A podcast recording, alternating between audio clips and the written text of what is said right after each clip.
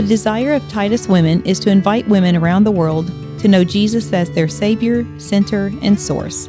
May God guide and encourage you through this message by Beth Coppedge. Numbers 12. Then Miriam and Aaron spoke against Moses because of the Ethiopian woman who he had married, for he had married an Ethiopian woman. So they said, Has the Lord indeed spoken only through Moses? Has he not spoken through us also? And the Lord heard it. Now the man Moses was very meek, more meek than all the men who were on the face of the earth. Suddenly the Lord said to Moses, Aaron, and Miriam, Come out, you three, to the tabernacle of meeting. So the three came out, and the Lord came down in a pillar of cloud, and he stood by the door of the tabernacle, and he called Aaron and Miriam, and they both went forward. And he said, Hear now my words. If there is a prophet among you, I, the Lord, make myself known to him in a vision. I speak to him in a dream. Not so with my servant Moses. He is faithful in all my house. I speak with him face to face even plainly and not in dark sayings. And he, see, and he sees the form of the Lord. Why then were you not afraid to speak against my servant Moses? So the anger of the Lord was roused against them, and he departed. And when the cloud departed from above the tabernacle, Miriam became leprous, as white as snow. Then Aaron turned toward Miriam, and there she was, a leper. So Aaron said to Moses, O oh my Lord, Please do not lay this sin on us which we have done foolishly, and in which we have sinned. Please do not let her be as one dead, whose flesh is half consumed when it comes out of his mother's womb. So Moses cried out to the Lord, saying, Please heal her, O God, I pray. Then the Lord said to Moses, If her father had but spit in her face, would she not be shamed for seven days?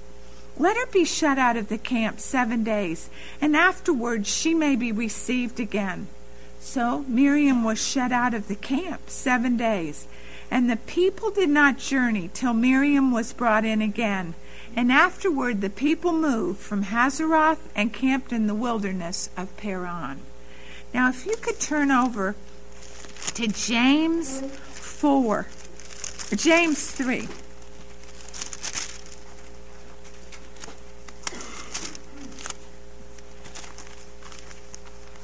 kind of keep your finger in numbers.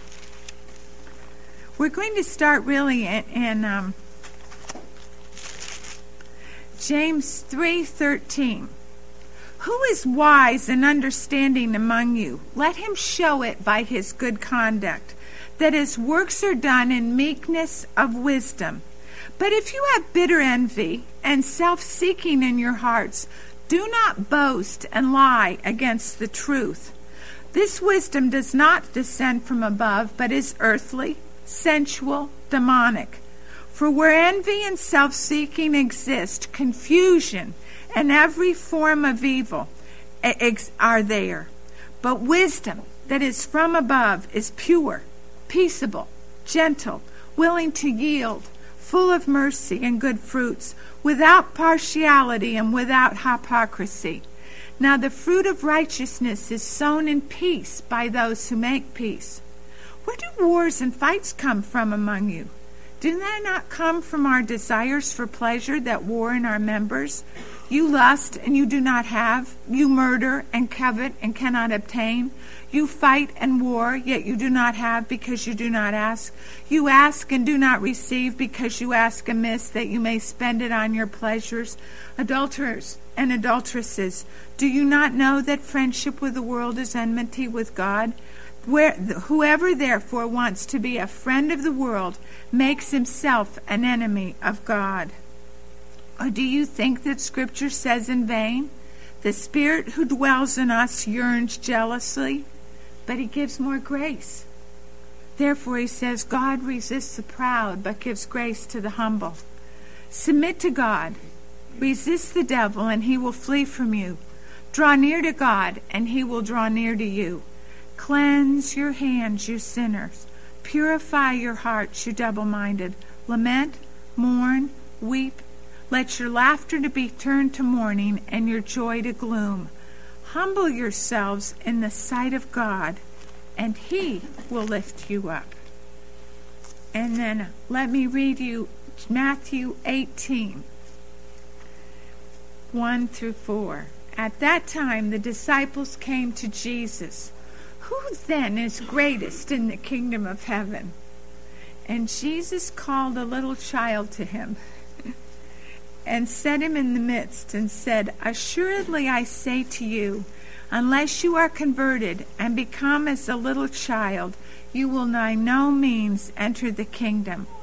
Therefore, whoever humbles himself as a little child is the greatest in the kingdom of heaven. Whoever receives one little child like this in my name receives me. Let's pray. Jesus, we praise you, praise you, praise you that we can meet together today. We praise you for the privilege of meeting around your word. We praise you for what you're doing around the world. We praise you for intervening today in the life of John Mark and sending healing in your wings. We praise you for touching Mary Sutherland and send healing in those arthritic legs that she could be able to go to Ecuador. We praise you for being with Lynn and Jorge Mogrovejo as they prepare for her and as they get ready for her to teach in the seminary there. We pray for the Church of Jesus Christ in Ecuador. We pray for the Pokot people of Kenya. We praise you for these that know Jesus that never had heard his name before. We praise you for what you can do with one woman who's wholly yours, who loves you with all her heart, with all her mind, with all her soul, and with all her strength. Would you today do that in our hearts? And dear sweet Jesus, would you come and open the word to us so it's alive? It's more alive than we are to each other.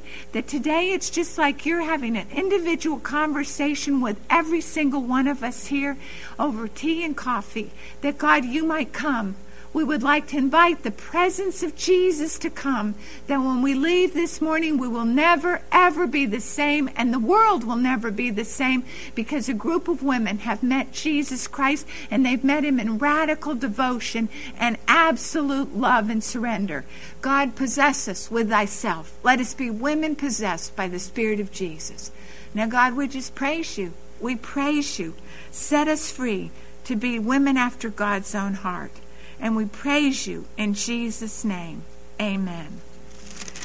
Now, last week we talked a little bit about leadership, Christian leadership, and what it means, what what it means in our lives. We've got threads running through this book, and one of them, what it means in, to lead other people, and what the other people are like, and then what it's also a look at do I have a carnal heart? Because that's what Moses was dealing with.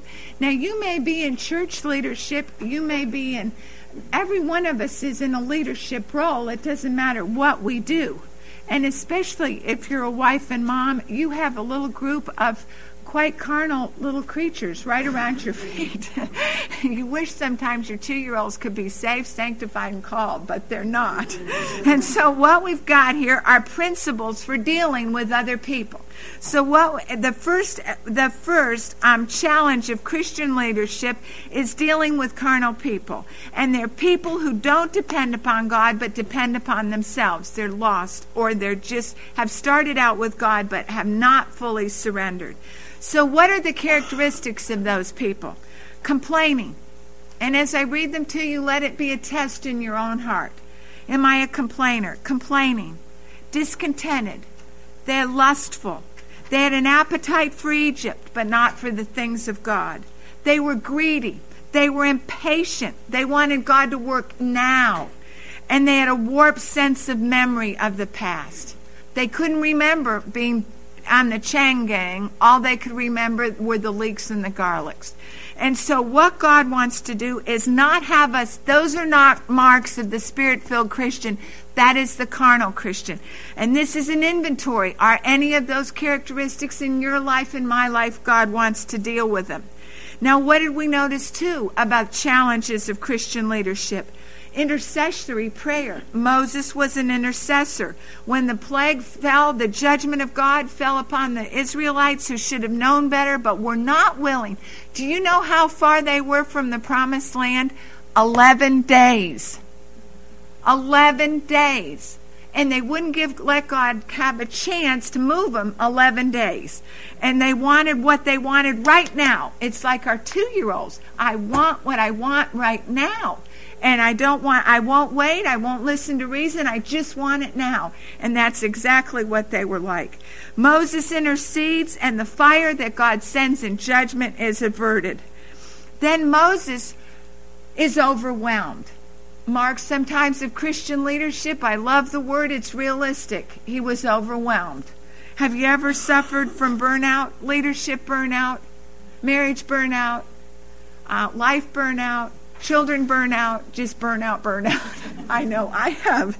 And so, what happens? The difference between spirit filled Christians and the difference between carnal Christians is Moses is overwhelmed by what he's, he's called to do and who he's called to lead, but he turns to God.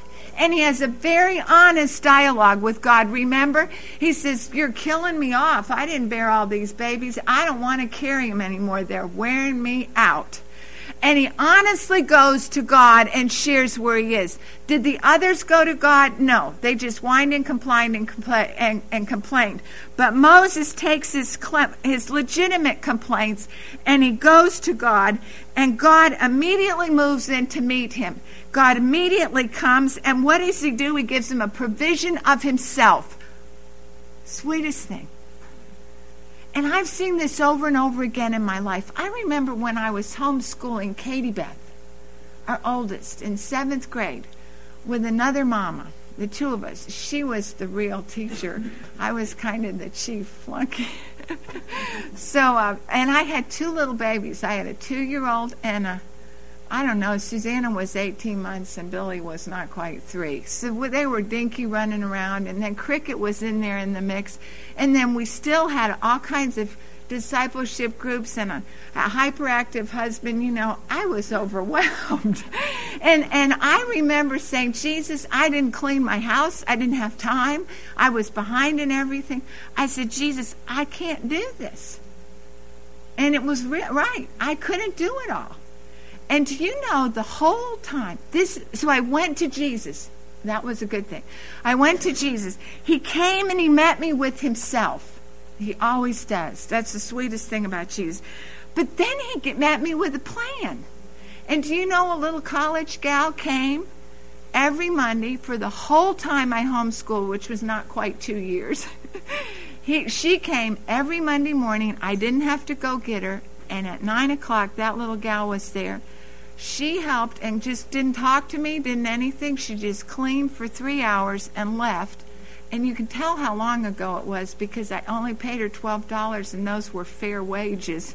And so, and she, she, she was my love gift from Jesus to help me survive for that time in my life. Do you know the minute I stopped homeschooling Katie Beth, Carla left. She graduated from school and she didn't it was I didn't need her in the same dimension. But for that point in my life, God moved in and made a way for me, me to be able to do that that He was calling on me to do without losing the victory most of the time.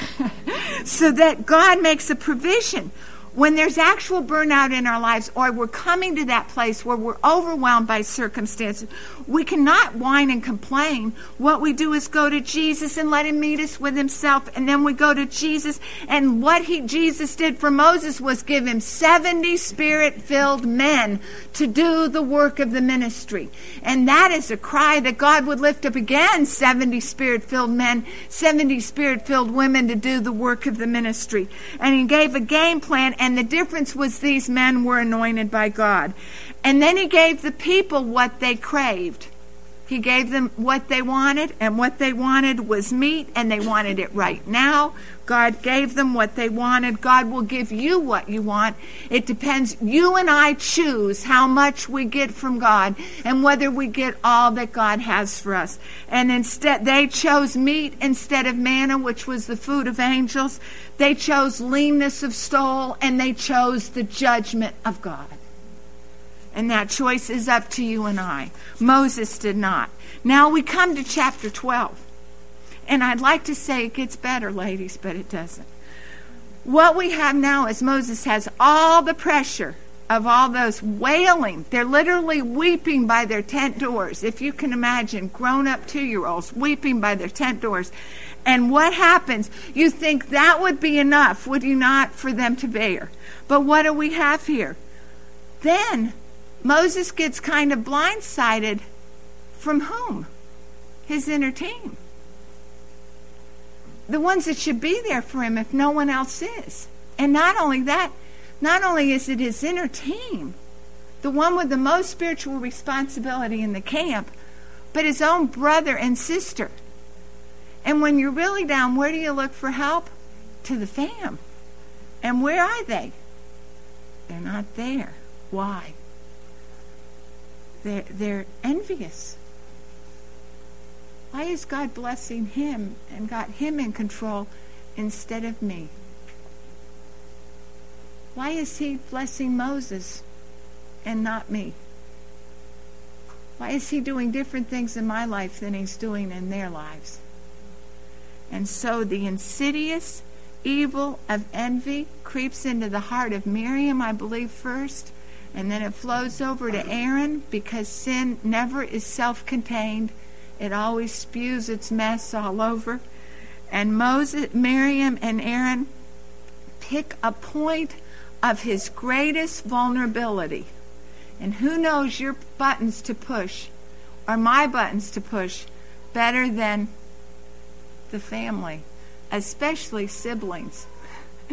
they just know which one to push, and you can be just going crazy and you don't even know how it happened. Is that not true? So, what happens? They go after Moses' choicest, most intimate relationship, his relationship to his wife. Talk about underhanded. So he's getting all this from outside, and then he's like a little fish swimming in the top of the sea, and all of a sudden he's getting knife from the underbelly. He didn't expect it there, I'm sure. So, and they go after his wife.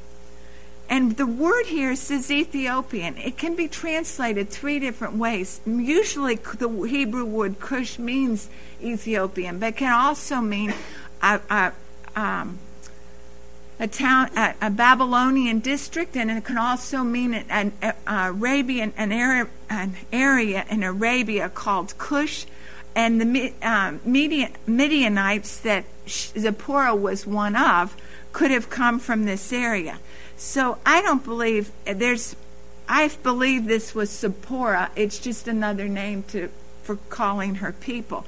And Zipporah was not a Jewess. She was a Midianite. And so Miriam just says, gives him a hard time. You know, she's not really as good as we are. You know, she's not really one of us. You know, you could have done better. You really. So there's just a little prejudice, a little put down, a little right at his most vulnerable place, right at his most intimate relationship, they go for his jugular. And then the real reality comes out. It doesn't have anything to do with Zipporah. It's like, so what? Has the Lord only spoken through you, Moses? Has he not also spoken through us?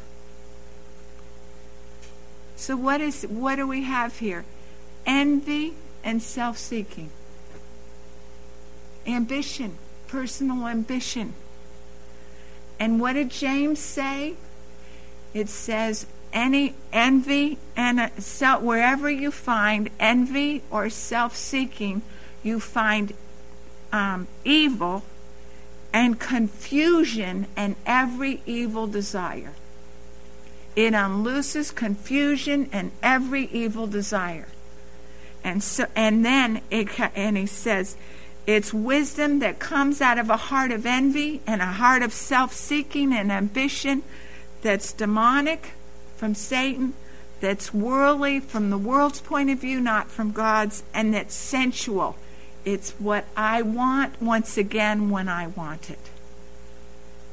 That was radical for me when I first realized that. Look at your life. Look at your relationships. Look at mine. Look at our churches. Is there confusion?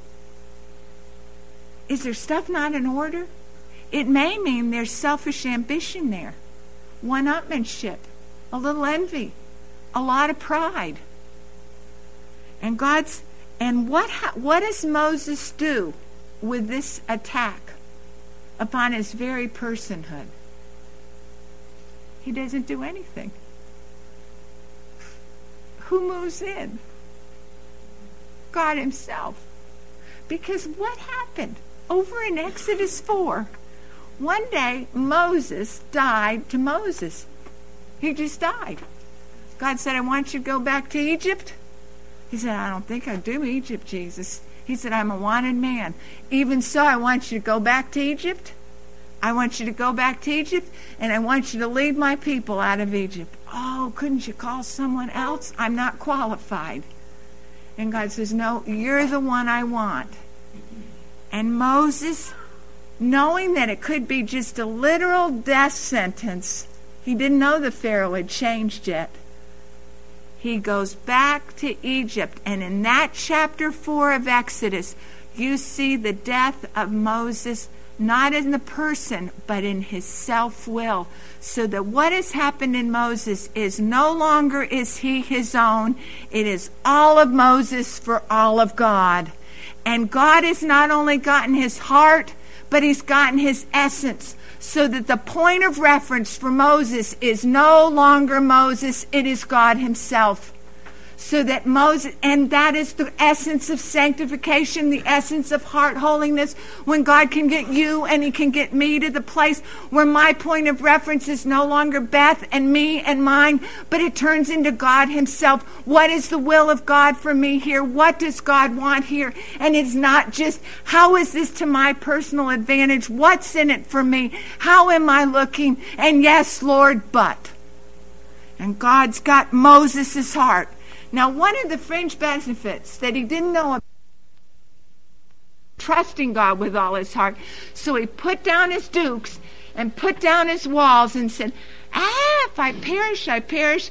I'll obey you. I'll go back to Egypt. When he came to that place, do you know what happened? He was no longer protecting himself, but who moves in to fight for him personally? God Himself so that Moses had begun to fight for right, hear me, but not his rights. And there's a drastic difference. He did not fight for his rights. When it came to the rights of Moses, God himself showed up, and it says God heard. And what did God hear? Now, wouldn't that change our conversation if we had a conscientious sense of everything we said he heard? And so God, it says the Lord heard. And he said, Moses, of all the men on the face of the earth, was the most meek. That means that Moses was not his, that he was God's.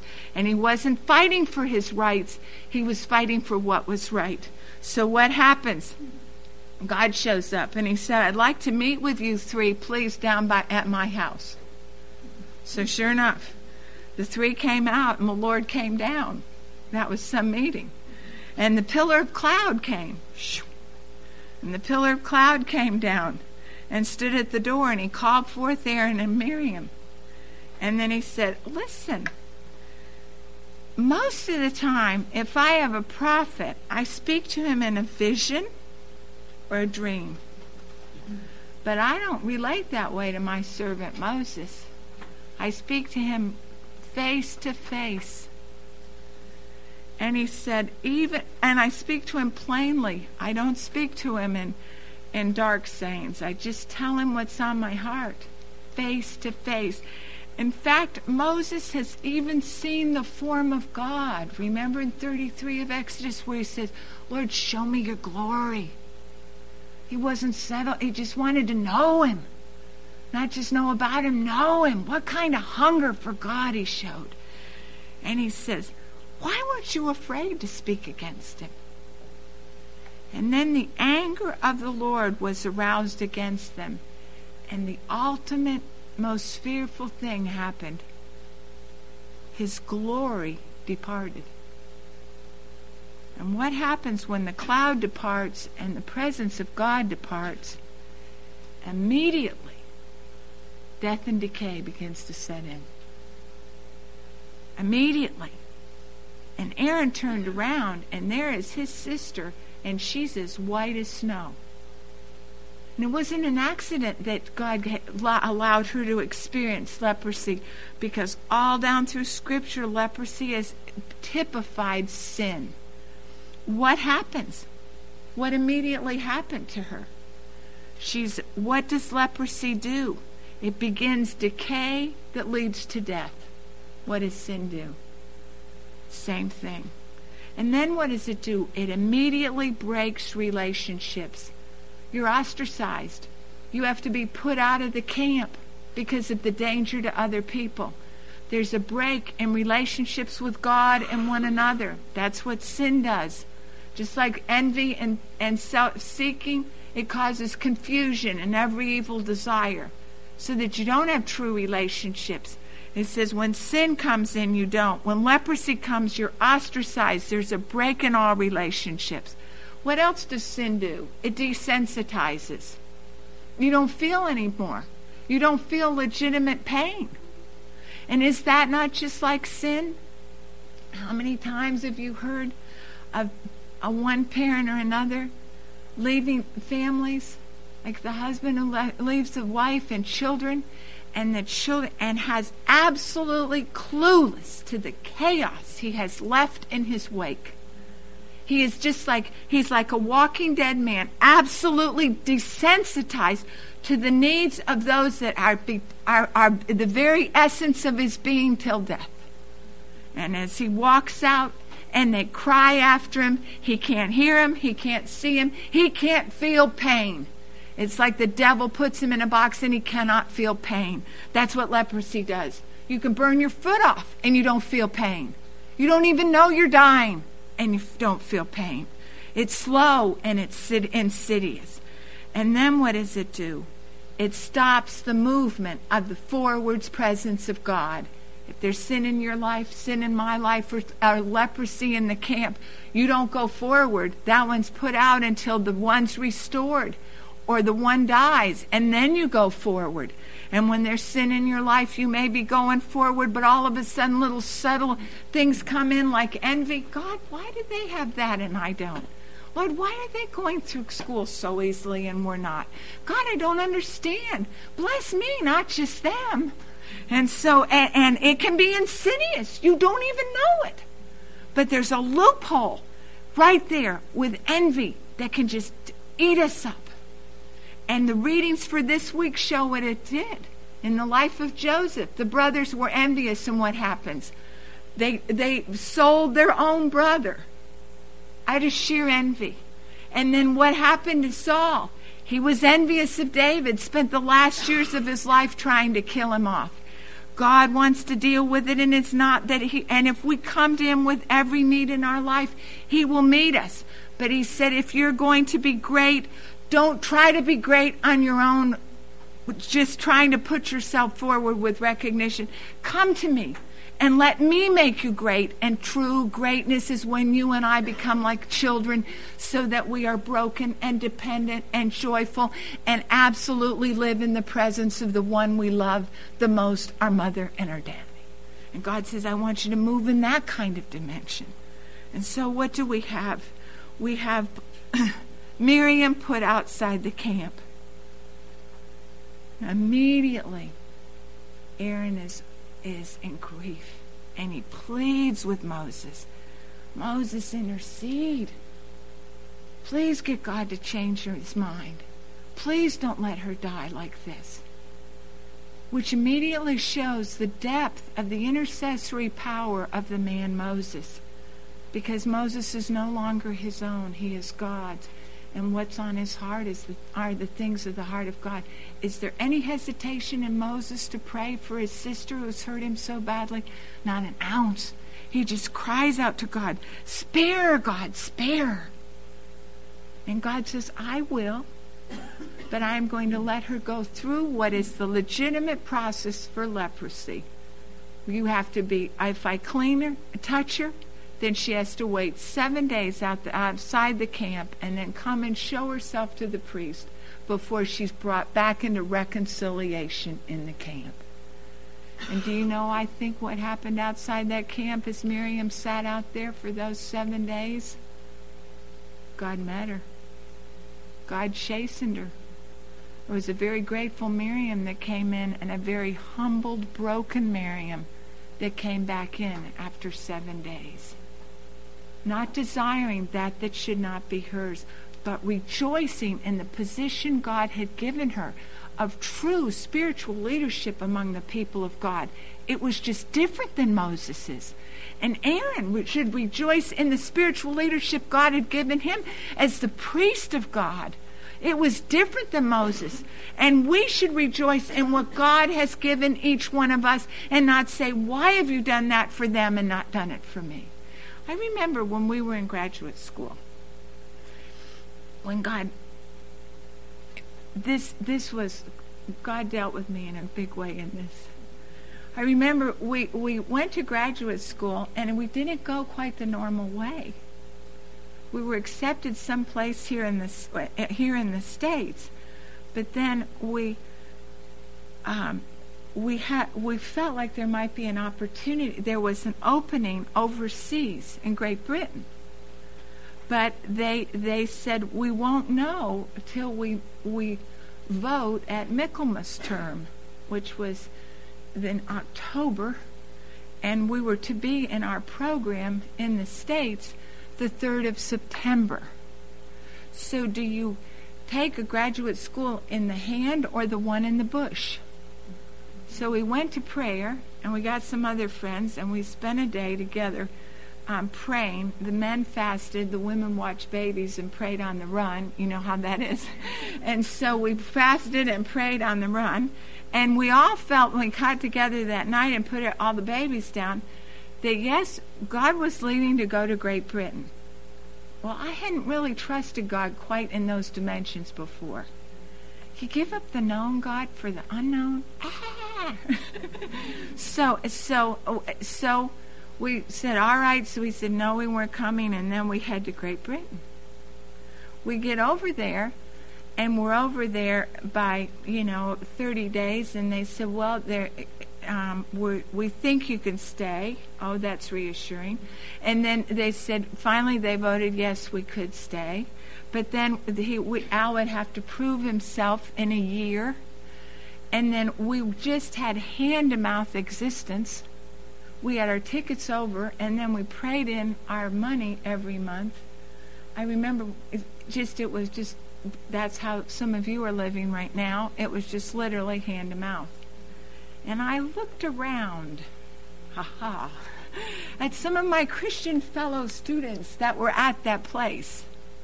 Because I went to a Bible study. It was precious study. And there were others. And they had been accepted the normal way. There was no humiliation. They kind of come through a crack. And they were all doing well and even had money to travel on weekends to see part of England and Europe. We didn't have money to go to the bread store. and I just said, Jesus, I don't think you're treating me quite right. Ever been there? Jesus, why are you blessing? Why is it so easy for them and so hard for us? Why? Where are you? Don't you love us? All we want to do is serve you. And you're just. Uh, and sometimes I talk to him and said, I think you're being mean and cruel. Now, I take heart, Moses sounded a little bit like that on Leavened, didn't you think? But do you know what? And then I remember we got we had two little girls, and so we got a letter from the school in America that said, it was forwarded, it said we had gotten an extra stipend and we had all our medical expenses paid and we had $3,000 extra to live on while we were in school. They didn't realize we weren't there. And I remember holding that letter before the Lord and sobbing my eyes out.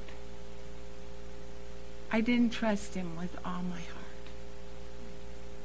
And do you know what? The program in America would have never been The one in England, what Al was like a duck in the sunshine, in the water. The one in America was mostly words and ancient Near Eastern names. He would have died.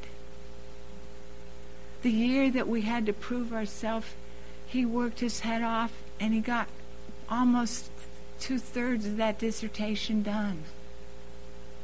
So by the end of the time, he was we graduated early. I mean, you never do that, ever, ever. He had another year that he gave to another year of postdoctoral research. We weren't sick for two years. Very rarely. We didn't need full health care benefits at that time. Jesus was our doctor.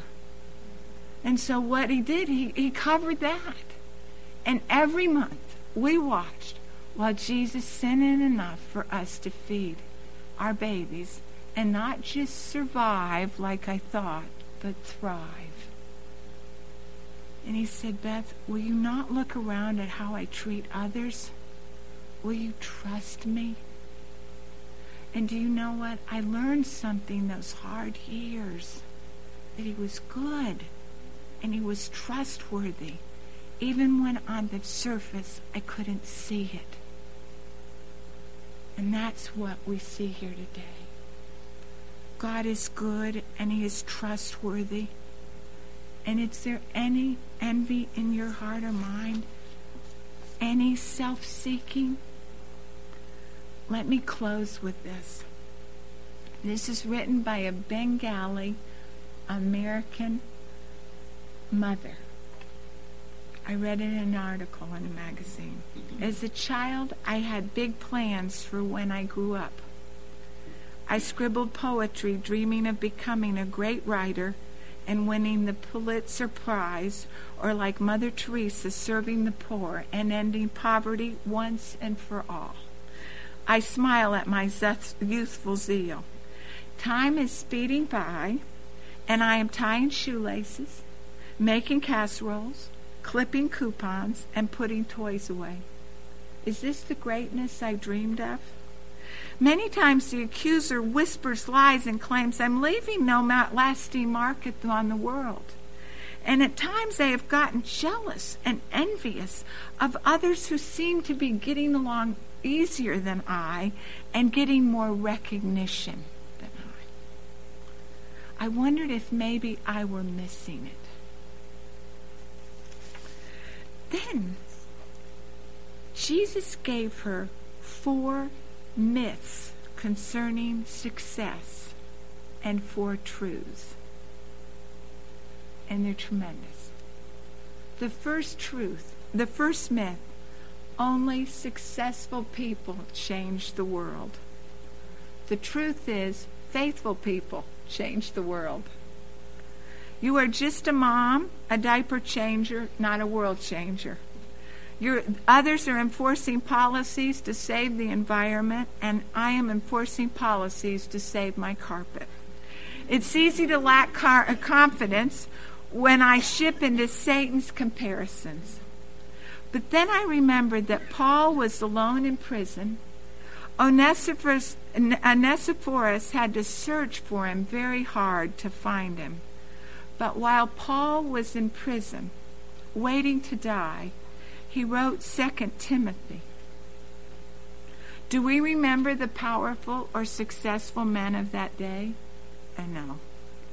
But we still remember Paul.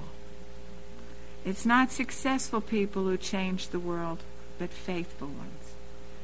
Myth two it's wrong for Christians to want to be great and noble.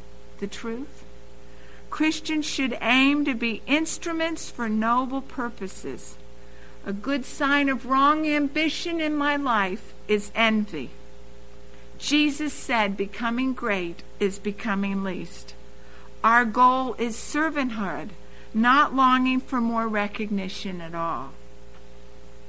I can, and then she gives an example of going to hear a, a, Bengali writer, an American Bengali woman who had written two books and was having a book signing. And this is her inner dream to have her own book. And the woman's on her second, And she said, Lord, she's not even a believer and she's on her second book. I love you and I'm not on any book. And the Lord said, Would you bless her and pray for her?